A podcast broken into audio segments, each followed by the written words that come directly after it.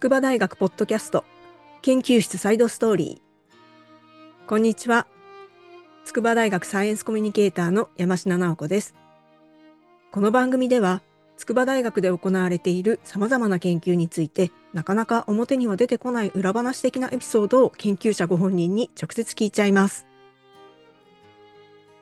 今回は筑波大学生命環境系准教授の江川陽介さんと大学院生の李智彦さんをご紹介します。生物はもともと水の中で暮らしていて、進化の過程で陸に上がってきました。カビやキノコなどの菌類も同じように水中から陸上へやってきたと考えられていますけれども、詳しいことは分かっていないそうです。動物の中にはこのような進化の途中で現れた両生類というのがいますけれども、今回菌類にも両生類がいるということを発見したお二人にお話を聞いてみたいと思います。江川さん、李さん、こんにちは。こんにちは。よろしくお願いします。よろしくお願いします。今回発見したこの菌類ですけれども、ラテン語の学名でウングイスポララフィドフォリダルムという名前だそうですね。で、これはラテン語の意味では、かまど馬のかぎ爪を持つ胞子というちょっと文学的な名前がついていますけれども、ちょっとこの名前は言いづらいので、かまど菌っていうことでお願いしたいと思います。そうですね。ちょっと研究室であだ名でかまど馬の菌、かまど菌ってあだ名で呼んでましたので、それでいきましょうか。はい。はい、お願いします。はい、で、かまど馬っていうのは昆虫なんですよね。そうですね。馬とつきますけれども、はい。私ちょっとこういう虫系弱いので、はい、教えてほしいんですけれども、どんな虫なんですか？ですね、コオロギの仲間ですね。バッタとかコオロギの仲間で、足の長いコオロギと考えればいいと思います。まあ、顔も長いんですけれども、でもじゃあシュッとした感じ、結構シュッとした感じで僕的にはかっこいいと思いますけれどまあ苦手な人も多いですよね。それなんでかっていうと、結構家の中に生えてきて、まあ、暗いところ、物置とか縁の下とかにいるんですけど、よくトイレに便所にいるんで、便所コオロギなんていう名前もついていますけどそれはイメージ的にはあまり良くないですね。そうですね。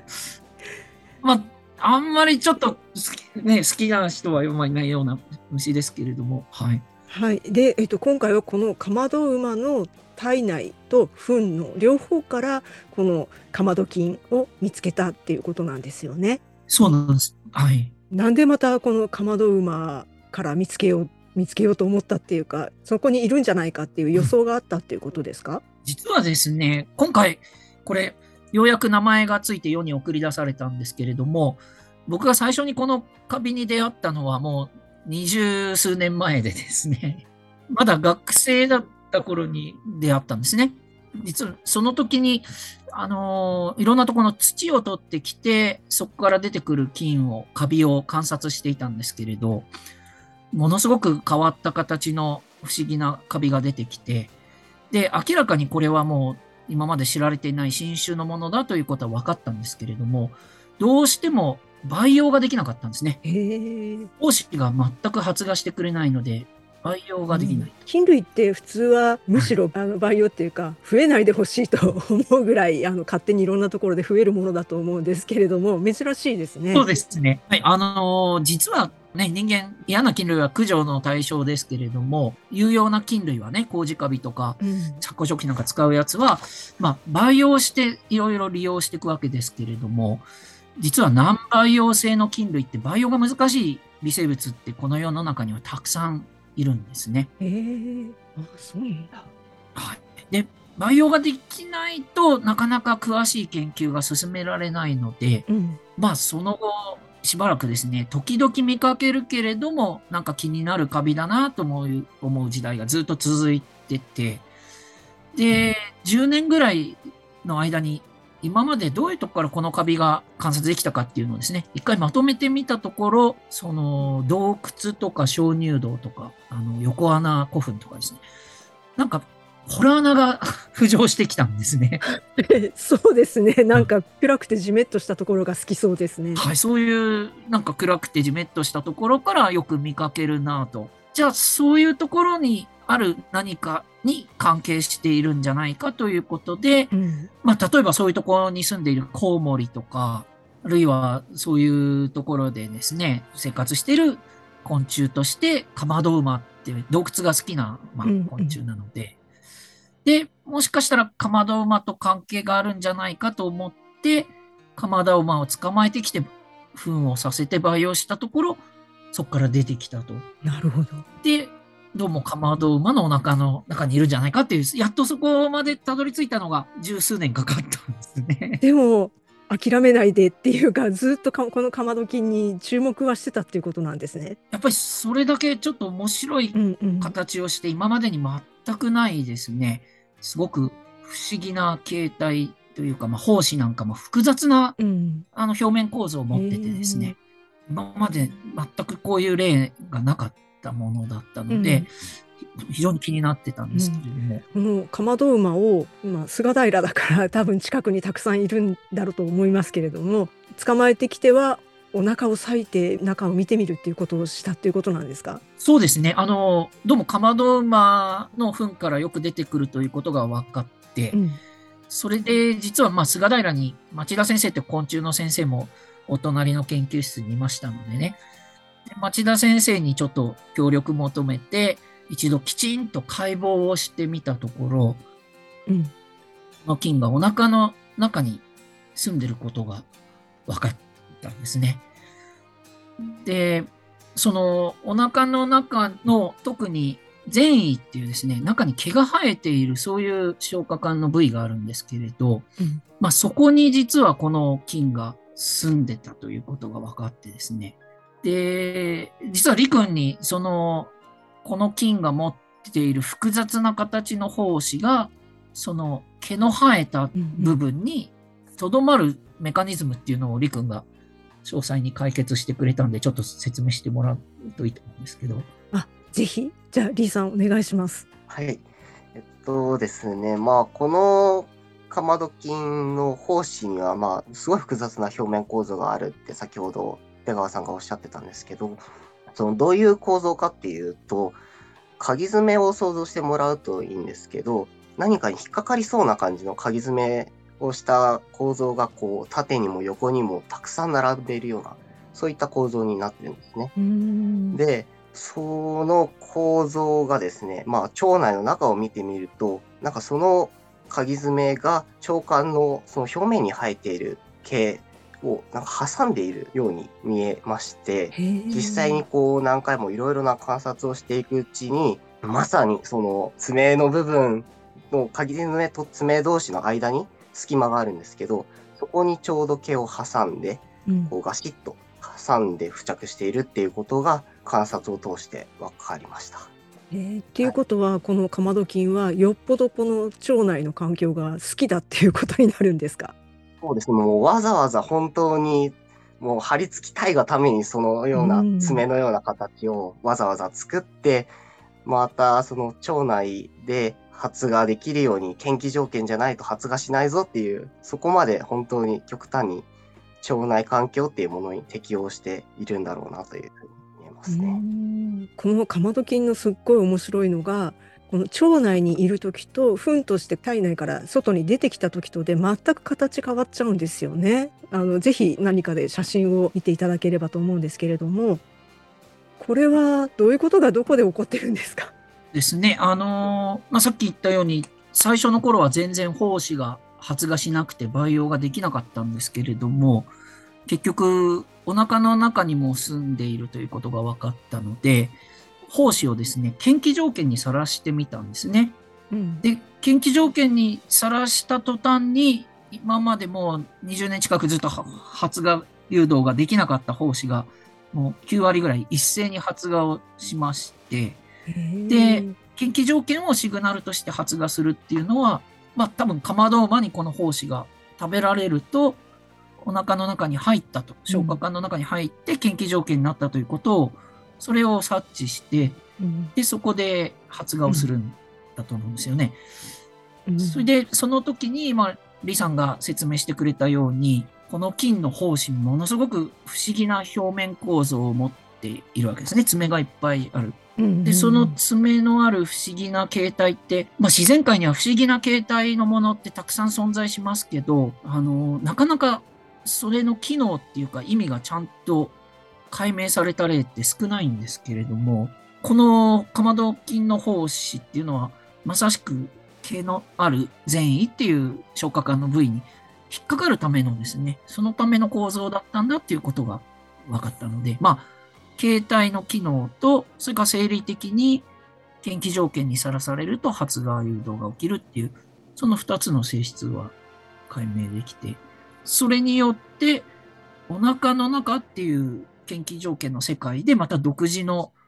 酵母状の増殖をするということがですね、それが分かってきたんですね。で、それが今度、フンとともに体外に出ると、普通のカビと同じような菌糸を伸ばして増殖していくステージに変わるので、お腹の中と外との二重生活をしているというですね、両方で全く違う姿で生活をしているということが分かってきたと思いま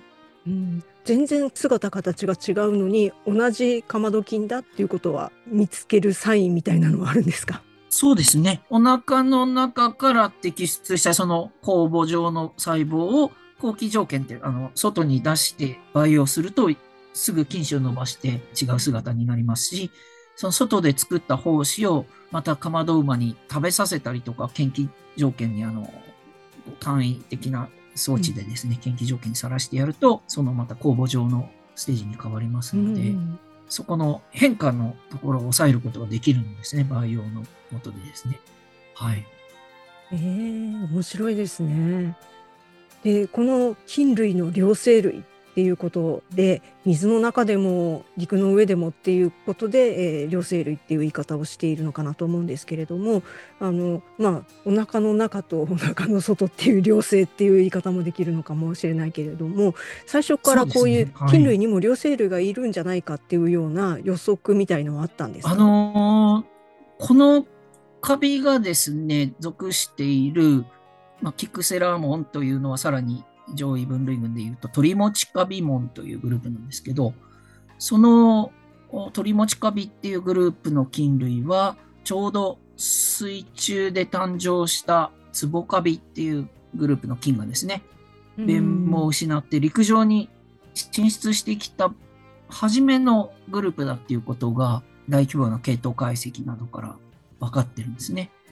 なので系統的にまさに陸上に進出したばかりの頃の菌群にこういう二重生活が認められましたので、実はマルグリスなんていう研究者がですね、いろんな微生物が動物のお腹を経由して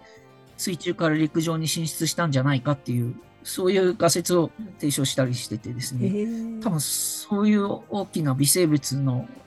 というかいろんな生物が一斉に陸上進出する時の過程で、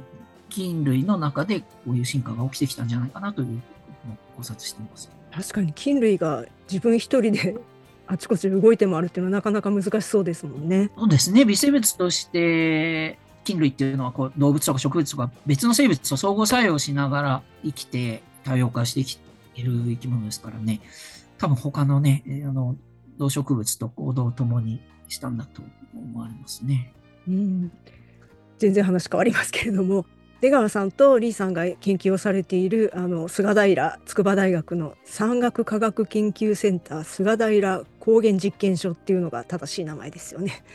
私も何年も前に一度だけお邪魔したことがありますが、はいはい、そうです。なんかキノコを取りました。ありがとうございます。おいでください。寂しくないですか？山奥っていうほどでもないかもしれないけど、割と人里離れたところにあると思うんですけど、どうですか李さん、学生で友達と離れてここで。そう李さん、若いのに寂しくないですか？そうですね。逆を返せば自然にすごい溢れている場所なんですよね。なので僕としてはフィールドがとても近いので、すぐになんか菌とか他の生き物を見たいなっていう時にすごい環境としては最高の場所ではあるので、結構人との交流は少なくはあるんですけど、今は結構学生も多いですし、かなり寮生活をしているので、その学生同士の交流も結構あるので、そこまで寂しくはないかと思います。そうなんだ。はい、まあね、研究する環境としてはすごくいろんなものが豊富にすぐそこにあって良さそうな感じはしますよね。このカマドウマですけれども、菅平にはもうとにかくあちこちにいっぱいいる虫っていうことなんですか？はい、カマドウマはもういっぱいいますね。野外を歩いてもなんか夜頃に結構活発になって動くような虫なんですけど、カマドウマって、だから夜ちょっとそこら辺歩き始めると、森の中でぴょんぴょんし始めている虫がいて、なんだろうなって近づいてみるとたくさんカマドウマがこう歩いていたり、この屋内センターの中、建物の中でも結構その暖かいところとか、あとはこう洗面所とかかなり水場のところでいっぱいカマドウマが集まって、何か食べ物はないかなって探しに来てるかな。はい、あ、中にも入ってくるんだ。そうですね、結構屋内にも入ってきちゃう昆虫ですよね。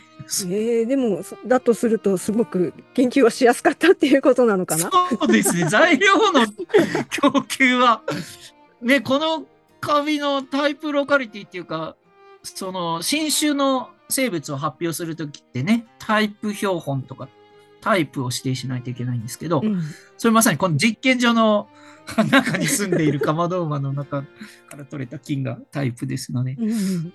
もう他にもいっぱいいろんな虫いるんでしょ？そうですね。その中からやっぱりカマドウマじゃないとこのカマドキンは暮らせないんですかね？そうですね、カマドキンに関しては結構そんな感じで、実は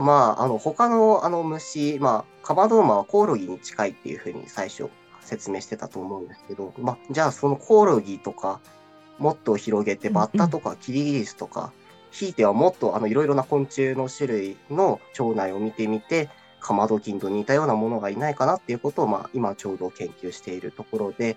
なのでなかなか詳しくは説明ができないんですけど、